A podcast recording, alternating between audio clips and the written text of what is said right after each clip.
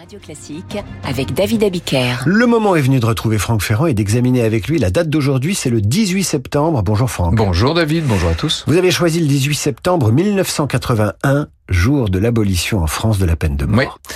Vous étiez encore plus petit que moi David, mais vous vous rappelez peut-être ce grand débat passionné à l'Assemblée nationale. J'avais 10 ans, moi 12. Il y avait ces accents dramatiques du garde des Sceaux, le grand pénaliste Robert Badinter. Demain, grâce à vous, la justice française ne sera plus une justice qui tue. Demain, grâce à vous, il n'y aura plus pour notre honte commune des exécutions furtives à l'aube sous le dais noir dans les prisons françaises. Demain, les pages sanglantes de notre justice seront tournées.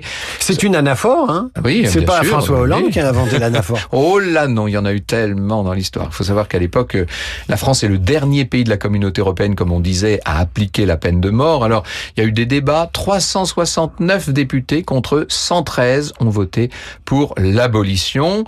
Ce qui prend un sens fort quand on rappelle que sous la 5e République, de 58 à 81, il y a eu quand même 19 exécutions capitales. Le dernier condamné à avoir été décapité, c'est Amidat Jandoubi en 1977 et non pas Christian Ranucci comme on a tendance à le croire.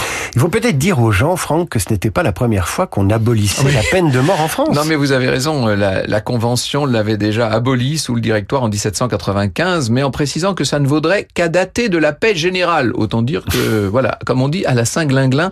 D'ailleurs, Napoléon avait officiellement rétabli la peine de mort en 1810. Franck Ferrand qu'on retrouve à 9h05 pour Franck Ferrand raconte.